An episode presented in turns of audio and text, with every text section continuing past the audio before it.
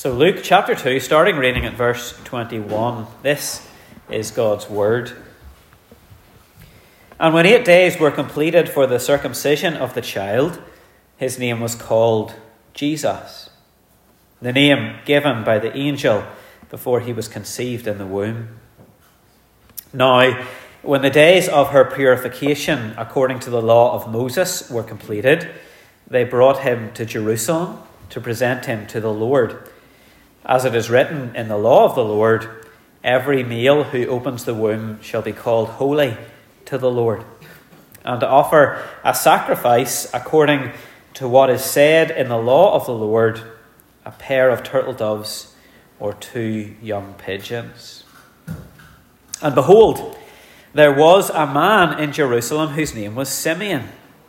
And this man was just and devout, waiting for the consolation of Israel, and the Holy Spirit was upon him. And it had been revealed to him by the Holy Spirit that he would not see death before he had seen the Lord's Christ. So he came by the Spirit into the temple. And when the parents brought in the child Jesus to do for him according to the custom of the law, he took him up in his arms and blessed God and said, Lord, now you are letting your servant depart in peace, according to your word. For my eyes have seen your salvation, which you have prepared before the face of all peoples, a light to bring revelation to the Gentiles and the glory of your people Israel. And Joseph and his mother marveled at those things which were spoken of him. Then Simeon blessed them and said to Mary his mother, Behold, this child is destined for the fall and rising of many in Israel, and for a sign which will be spoken against. Yes, a sword will pierce through your own soul also, and through the heart the many hearts, and the thoughts of many hearts may be revealed. Now, there was one, Anna, a prophetess, the daughter of Phanuel of the tribe of Asher. She was of a great age and had lived with a husband seven years from her virginity. And this woman was a widow of about 84 years who did not depart from the temple, but served God with fastings and prayers night and day. And coming in at that instant, she gave thanks to the Lord and spoke of him to all those who looked for the redemption in Jerusalem. So, when they had performed all things according to the law of the Lord, they returned to Galilee, to their own city, Nazareth. And the child grew and became strong in spirit, filled with wisdom, and the grace of God was upon him. Amen. We thank God for this reading from His truth. Well, let's pray now and ask for God's help to understand it.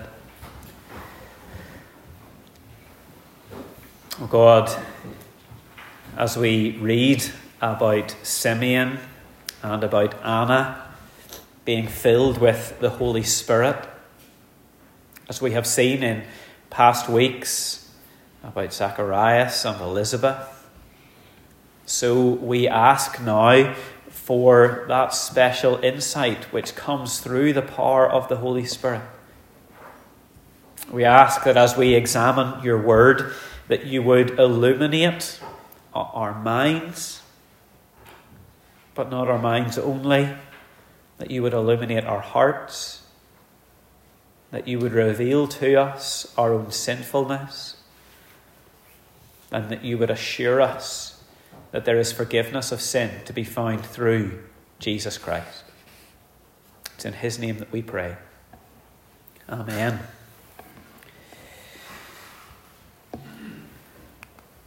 If you were a Jew living in much of the Old Testament era, there was one place on earth that was more important than all other places.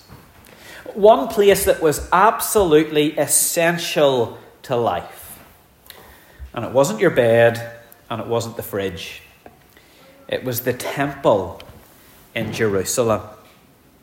The temple was the center of Jewish life. From birth to death, from year changing into the next year, from season to season, each point was marked by a celebration or a festival or a significant sacrifice made in the temple. And the reason for that was simple the temple was the place where God was. The presence of God was in the temple. So if you wanted to meet with God, then you just went to the temple in Jerusalem. The Jerusalem temple was at the center of God's relationship with his people. So, all of people's major life events found their meaning and significance in the temple. It's the place where people would come at, at various points during their lives to be assured of salvation. In the Jewish mindset, the temple was the place where God would bring his salvation to his people. And what we're going to see today, uh, uh, as we spend some time in the Jerusalem temple, is that God does indeed bring his salvation to his people in the temple. But it's not in the way that people might have been expecting. God's salvation does not come as a code of conduct. It does not come as a philosophy of life. Doesn't come as a list of things to do it come as a, a list of instructions on what to say. God's salvation comes in a person. It comes into the temple in Jerusalem in the person of this little baby, who is the Lord Jesus Christ. Salvation, friends, is not a, a change in circumstance. It's not a self improvement program, 10 steps to salvation. Salvation is a person. Jesus is salvation. And so, in a way, the temple is actually overthrown in this very moment. Jesus comes into the temple, and rather than the temple being the, the center of God's relationship with his people, Jesus is the center of God's relationship with his people. Jesus is the place where humanity and God meet in one person. So, like I say, we're going to spend some time in the temple today, this morning. But we're going to look at this section where Mary and Joseph bring the baby Jesus to the temple. We're going to meet some of the people who saw him there. And then this evening, we're going to return to worship at the close of the Lord's Day and once again, we're going to see Jesus in the temple. But this time, he's going to be 12 years old. And we're going to very specifically uh, try and see what Luke the doctor wants us to know from these accounts. You see, Matthew doesn't tell us these stories. And Mark and John skip the infancy and the childhood of Jesus altogether. They jump straight to his baptism as an adult. So, what is it that Luke in particular wants us to know? He, he's taken on to, to write this account to Theophilus, to, to pull, pull everything together. Why does he include these stories in particular? If you have a Bible, please have it open. Luke chapter 2, we're going to jump right in and meet some of the characters. First of all, there's Mary and Joseph.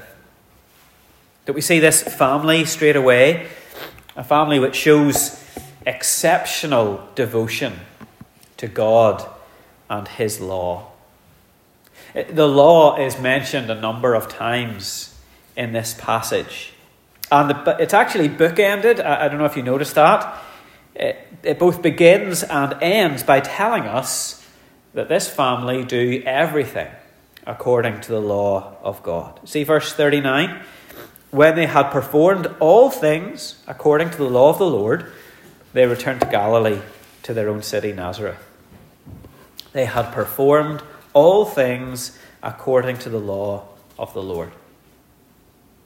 We're told they circumcised the baby on the eighth day. That's what's required by Leviticus 12. The same chapter requires a period of, of cleansing for any mother who's given birth, so Mary waited the appropriate amount of time. She did everything according to the law. In verses 22 and 23, Luke very specifically points out the firstborn child must be dedicated to the Lord. That's from Exodus 13. And then there's this pair of turtle doves or pigeons that was required for poor families to bring to God as a sacrifice for their child by Leviticus chapter 12 again. And so I point this out, and I think Luke draws our attention to it, not to say, look at Mary and Joseph, aren't they wonderful? It's not to say Mary and Joseph are model Jews, although they were. And it's not to say, friends, we should be devoted just like Mary and Joseph were although I think we can learn something from their example. The reason I point this out, and the, and the reason I think Luke draws our attention to it, is to say that they had to do this. They needed to keep the law of God. They were not perfect people who, who didn't have to worry about law keeping. They were sinners in need of a Saviour. Uh, Joseph and Mary were not holy because, just like us, just like you and me, Joseph and Mary had sin in their hearts. And so they did what the law required. They acted in obedience. That's what the Old Testament told them to do.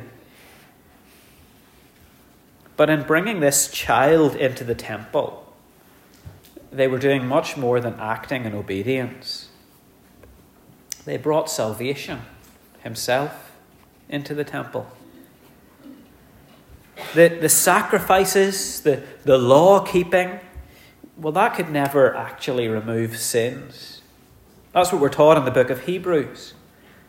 The, the law and the sacrifices were, were mere shadows, they were signposts pointing us to the one who entered the temple that day.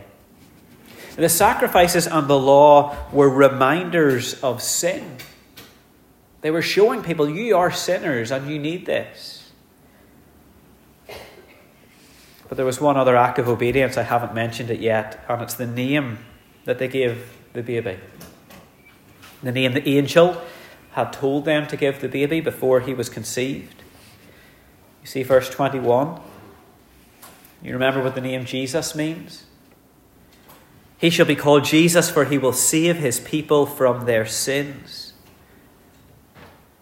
And so, if you can, I want you to try and zoom away, way out from this. Can you see this from a, a cosmic point of view? From the point of view of what the angels perhaps see?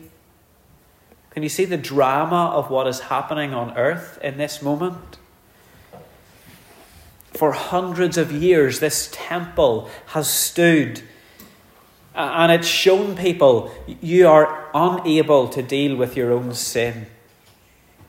You are sinful and you cannot save yourself. You cannot clean yourself up. And into this temple that has stood there for hundreds of years, in comes this baby. He doesn't walk into the temple, he's carried by his mother and father. And this baby is salvation for all those who come to trust in him. The baby is called Jesus, for he shall save his people from their sins. This is what Galatians 4 and verse 4 says. When the fullness of time had come, God sent forth his Son, born of a woman, born under the law to redeem those born under the law, so that we might receive adoption as sons. What Mary and Joseph do in this chapter shows us what the law demands of us. It's a really high bar. As the wonderful gospel hymn, Rock of Ages, puts it, not the labours of my hands can fulfill thy law's demands. The law makes demand after demand of us. And that's what Luke is telling us here. He's saying Mary and Joseph did everything in obedience to the law. But they still weren't perfect. They still need the salvation that only Christ can bring. Friends, this is the gospel. This is good news. Too many people in our country believe that Christianity is about doing the right things and not doing the wrong things. People believe it's about keeping a set of rules. Don't drink, don't smoke, don't swear, don't go with girls who do. But the salvation found in Christ is way more radical than that. Salvation in Jesus says, believe. Believe in Jesus and you shall be saved. The reformer Martin Luther put it this way He said, One is not righteous who does much, but the one who without work believes much in Christ. The law says, do this, and it is never done. Grace says, believe in this, and everything is already done. In Christ, there is a redemption from law keeping a law which demands more of us than we can ever keep. In Christ, there is freedom the freedom of sins forgiven. In Christ, there is everlasting life. And we see that in the next two people. We meet Simeon and Anna. Again, I am sure that there is a sermon, or probably two sermons, looking at Simeon and looking at Anna and saying, Aren't these wonderful examples? Look at their devotion. Look at their faithfulness. Let's be more like Simeon and Anna. There's something to be said for faithfulness. There is something to be said for devotion. I think there's, there's something of comfort, perhaps, for a mother, for example, who, who kneels by her bedside each night to pray for her delinquent children. If that's you, then keep doing it. Keep being devoted to it. But I don't think that's what Luke wants us to notice.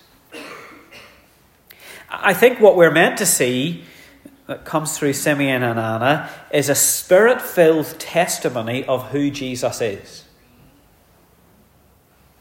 What is the Holy Spirit saying to the church? He's saying Jesus is salvation. Simeon takes Jesus in his arms and says to God, My eyes have seen your salvation. Again, the Christian faith is not a code of conduct. It's not about a philosophy of living. It's about a relationship with a person. The commentator Dale Ralph Davis, I think this is beautiful. He says, For Simeon, salvation is something he can hold in his arms. Salvation is something he can hold in his arms. Uh, salvation is not something that comes through Jesus, as, as if Jesus were a means to an end. No, Jesus himself is salvation. And not just for his parents, and not just for Simeon and Anna, Jesus is a light of revelation to the Gentiles. Gentile is a word which means non Jews. And so, what Simeon is telling us, and, and Luke is telling us in Simeon's words, is that all the world can be saved through Jesus men and women, old and young, Jew and Gentile. Jesus is salvation for all people, for all nations. He really is the Saviour of the world. But, Uh, and this is a big but, that doesn't mean that everybody everywhere will be saved. It means people from all nations, but not every person in every nation. We must believe in Jesus. As it were, we, we must do what Simeon did and, and take Jesus into our arms. We, we must embrace him, we must accept him and believe in him. See what Simeon goes on to point out, verse 34. This child is destined for the fall and rising of many in Israel. Jesus will cause division. Some will rise, some will fall. He, he splits opinion. And that's no less true today than it was then. You can try it. Go into a room. Go into a room and start telling people the only way that they can be saved, the only way to get to heaven is to trust in Christ. And you watch that room divide. You watch people turn on you, people speak against you. You know it yourself, you, you feel the fear in your heart. You, you wouldn't do that. Because you know it will divide opinion. Even in this room, some of you are uncomfortable with what the Bible is teaching. Jesus divides opinion. Those who believe in him are overjoyed. Only Christ can forgive sins. What good news! But there are others who hate him for making such a claim. People who hate Jesus because they want to clean up their own lives. They don't want to trust in Jesus. Friends, where do you sit? I don't believe you can sit on the fence. You're either on one side or the other. Either you trust in Jesus as Lord and Saviour, or you reject Him completely. You can't sit on the fence. Where do you sit? Jesus splits opinion. And so we have to respond to Him. Either we trust in Him completely or we reject Him completely. Where do you sit? God is speaking to you right now. He's demanding that you respond to Jesus. In fact, you are responding. This very moment is revealing your heart. That's what Simeon says in verse 35 will happen. The, heart, the thoughts of many hearts will be revealed. Simeon at least alludes to how this can happen. How is it that Jesus is the only one who will bring salvation? The only one who can forgive us our sins and cleanse us from all unrighteousness?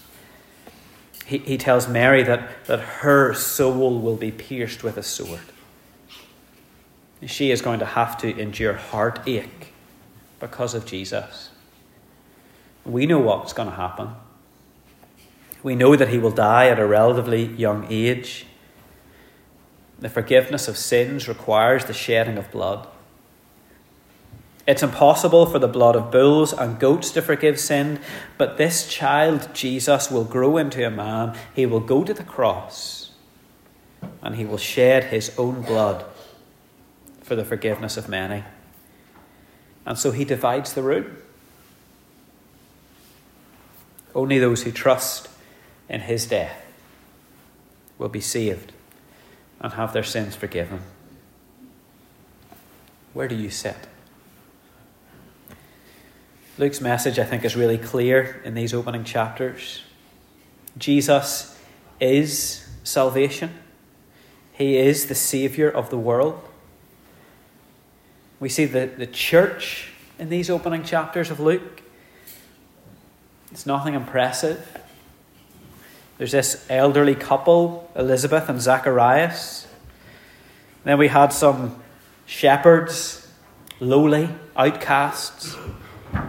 We have a young couple, Mary and Joseph. We have these, these other couple of old people who hang around the temple all the time, Simeon and Anna. That's the church. It's not much to look at. Not much from the outside.